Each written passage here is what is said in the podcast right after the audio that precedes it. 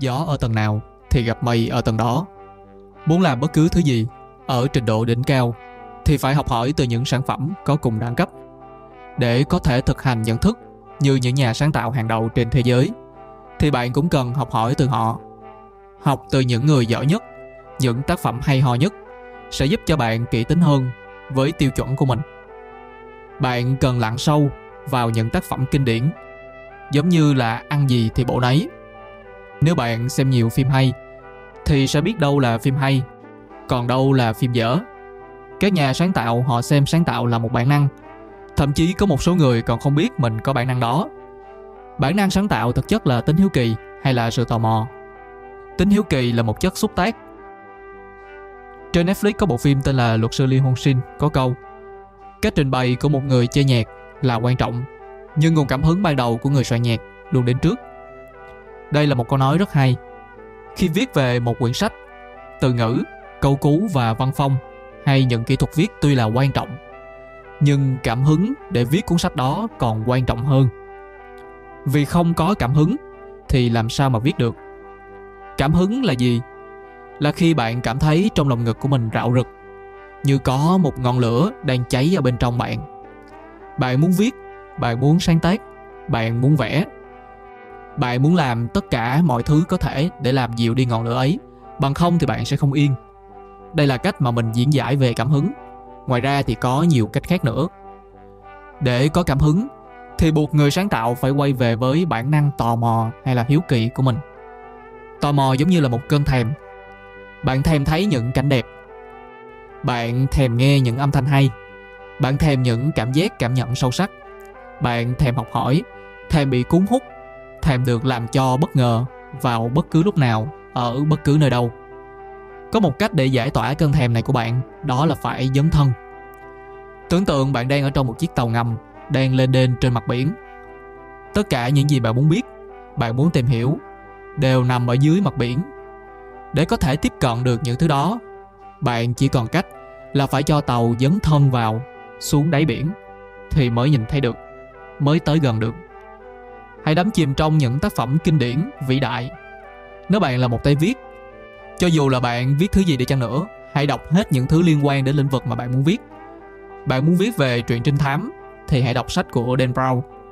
Trong đó có vô số cách mà ông đã sắp xếp câu từ để tạo ra những tình tiết bất ngờ, nguy hiểm, hồi hộp, làm cho người đọc lật từ trang này sang trang khác. Nếu bạn thích văn học cổ điển, hãy đọc hết những kiệt tác hay nhất đừng tự giới hạn bản thân bởi ngôn ngữ. Bạn có thể dùng google dịch và cố gắng hiểu theo ngữ cảnh mà tác giả đang viết. Nếu bạn viết quảng cáo, thì hãy học từ những người viết giỏi nhất.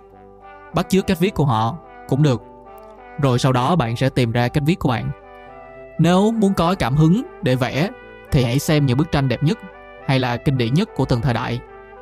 Chắc lọc lại những thứ mà bạn có thể cảm nhận được tại thời điểm đó. Rồi sau này khi xem đi xem lại sẽ xuất hiện ra những thứ hay ho khác. Nếu muốn làm phim, hãy xem những bộ phim kinh điển nhất trong từng thể loại, để xem những bậc thầy về kể chuyện bằng hình ảnh. Họ đã làm như thế nào?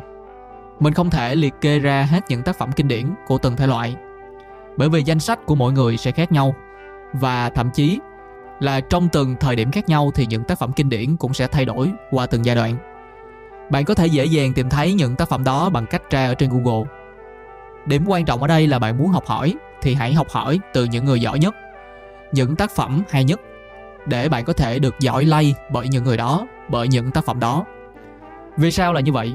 Mình sẽ đem trải nghiệm cá nhân của mình ra để chia sẻ với bạn. Hầu hết, chúng ta đều nghĩ về sự nghiệp là phải từng bước đi lên. Mình nghĩ điều này đúng chứ không sai. Nhưng với việc học thì nó hơi khác. Bạn có thể học từ những thứ cơ bản đến nâng cao. Vì bạn nghĩ rằng có nền tảng tốt thì mới chắc tay được. Hay giống như khi mới ra trường, bạn chọn đi làm cho những công ty nhỏ để làm việc một thời gian lấy kinh nghiệm, rồi dần dần leo lên những công ty lớn hơn. Hầu như xung quanh ai cũng vậy. Hầu như mọi người đều khuyên như vậy. Nhưng với mình, quan điểm này sai. Những người khuyên mình là những người tốt chứ không phải là người xấu. Nhưng người tốt cũng chưa chắc đưa ra lời khuyên đúng đắn. Tuy chuyện đi làm với chuyện sáng tạo nghe có vẻ không liên quan với nhau nhưng cứ nghe hết câu chuyện đã rồi bạn sẽ thấy nó có sự liên quan Hầu hết ai cũng nghĩ vào công ty nhỏ học hỏi từng thứ một, gom nhặt những kinh nghiệm, rồi sau này đủ cứng tay sẽ vào những công ty lớn hơn để làm. Nhưng theo mình hãy làm điều ngược lại. Những công ty nhỏ đa số là có cách làm và quy trình còn sơ khai. Có thể là sai. Cho nên nếu vào làm những công ty đó, chưa chắc bạn sẽ học được nhiều thứ và đặc biệt là những thứ đúng. Sau này, khi bạn vào một công ty lớn, bạn sẽ gặp rất nhiều khó khăn. Còn bây giờ, nếu bạn chọn làm ở một công ty lớn, họ sẽ có sẵn văn hóa doanh nghiệp, có sẵn những người giàu kinh nghiệm, có môi trường và đặc biệt là họ có nguồn lực mà các công ty nhỏ lại không có. Lợi thế là họ có sẵn mọi thứ hết rồi và nó đã được chứng minh là hiệu quả. Bạn chỉ cần học nữa thôi. Còn bất lợi ở chỗ là có quá nhiều thứ để học cho nên bạn sẽ cần phải cố gắng và nỗ lực nhiều hơn. Nhưng qua đó, lượng kinh nghiệm mà bạn nạp vào là sẽ rất nhiều so với khi bạn làm ở những chỗ nhỏ. Có thể là một năm chỗ này bằng 3 năm chỗ kia. Nhưng bạn đã học đủ rồi, sau đó muốn quay về những công ty nhỏ làm cũng được. Hay là vào trong những công ty startup làm thì lúc đó tùy bạn. Những người từng làm ở các tập đoàn, sau khi về các công ty nhỏ làm, họ thường làm ở những vị trí cao. Và họ thường nói rằng làm ở tập đoàn thì không được làm nhiều thứ, còn làm ở công ty nhỏ thì được tự do hơn. Mình tin là họ nói thật, nhưng ý kiến này hơi chủ quan chủ quan ở chỗ là những người này đã làm ở những tập đoàn lớn rồi cho nên họ mới giỏi như vậy rồi sau đó tách ra chứ thử nếu họ làm ở những công ty nhỏ rồi leo lên từ từ, xem họ có giỏi như bây giờ hay không.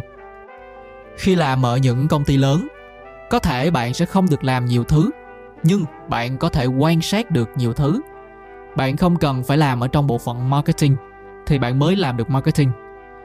Mà bạn chỉ cần quan sát, xem những người làm vị trí mà bạn muốn làm, họ làm gì hàng ngày, họ nói những thứ gì, họ thảo luận, họ trao đổi với nhau, những điều gì.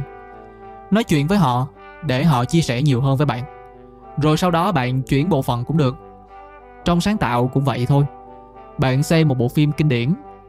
Bạn đọc một quyển sách kinh điển. Bạn nghe một bài hát kinh điển, một bản nhạc kinh điển. Thật ra thì bạn cũng đâu có hiểu hết những tác phẩm đó. Nhưng cái hay ở đây là nó mở ra cho bạn thấy là à ở trên đời này có nhiều thứ mình chưa biết tới. Bây giờ mình sẽ bắt đầu tìm hiểu nó. Đó chính là lúc để những tinh túy đó thấm vào bạn để bạn có thể được giỏi lay. Nếu bạn chọn đọc những tác phẩm kinh điển mỗi ngày trong số một năm thay vì đọc tin tức ở trên báo đến cuối năm bạn sẽ phát hiện ra là bạn nhạy bén hơn với những cái hay ở trong sách hơn là những drama ở trên truyền thông. Những thứ khác đều tương tự như vậy. Nếu bạn có xem kênh của mình so với những video đầu tiên ở trên đảo khảo cổ thì giọng của mình sẽ đọc nhanh hơn, bớt nghẹt mũi hơn như một số bạn nói. Mình vẫn nhớ như in những bình luận đó, mặc dù là đã xóa rất nhiều.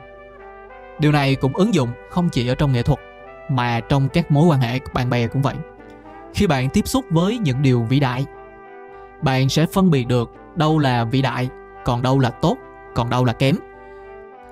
Giống như khi nghe một chiếc tai nghe AirPods Max của Apple rồi quay lại nghe chiếc tai nghe 20.000 mua trên Shopee thì bạn sẽ cảm nhận rõ rệt sự khác biệt.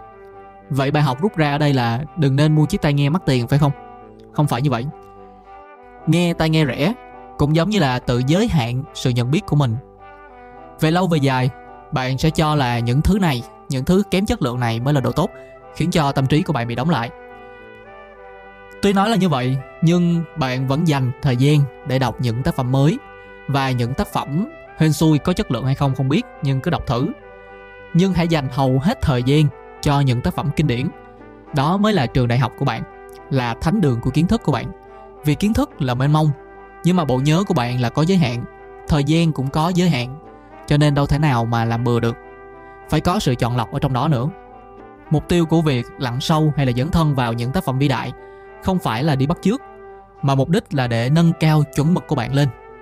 Ai cũng sẽ có một chuẩn mực ở bên trong, chọn rau ở ngoài chợ hay là trang trí một ngôi nhà hay là làm đồ họa cho phim, đều cần chuẩn mực của cá nhân. Không phải cứ chọn những gì tốt nhất và xịn nhất là được coi là có chuẩn mực cao. Thậm chí, khi bạn muốn ăn thức ăn nhanh như là gà rán chẳng hạn, chỉ cần bạn chọn nguyên liệu tươi sống, thay vì đồ đông lạnh, cũng đã làm cho mùi vị của món ăn ngon hơn rồi. Và ăn những món ngon hơn, những món ngon nhất sẽ giúp cho bạn có chuẩn mực được nâng cao. Để sau này khi bạn chọn đồ ăn, bạn sẽ chọn tốt hơn.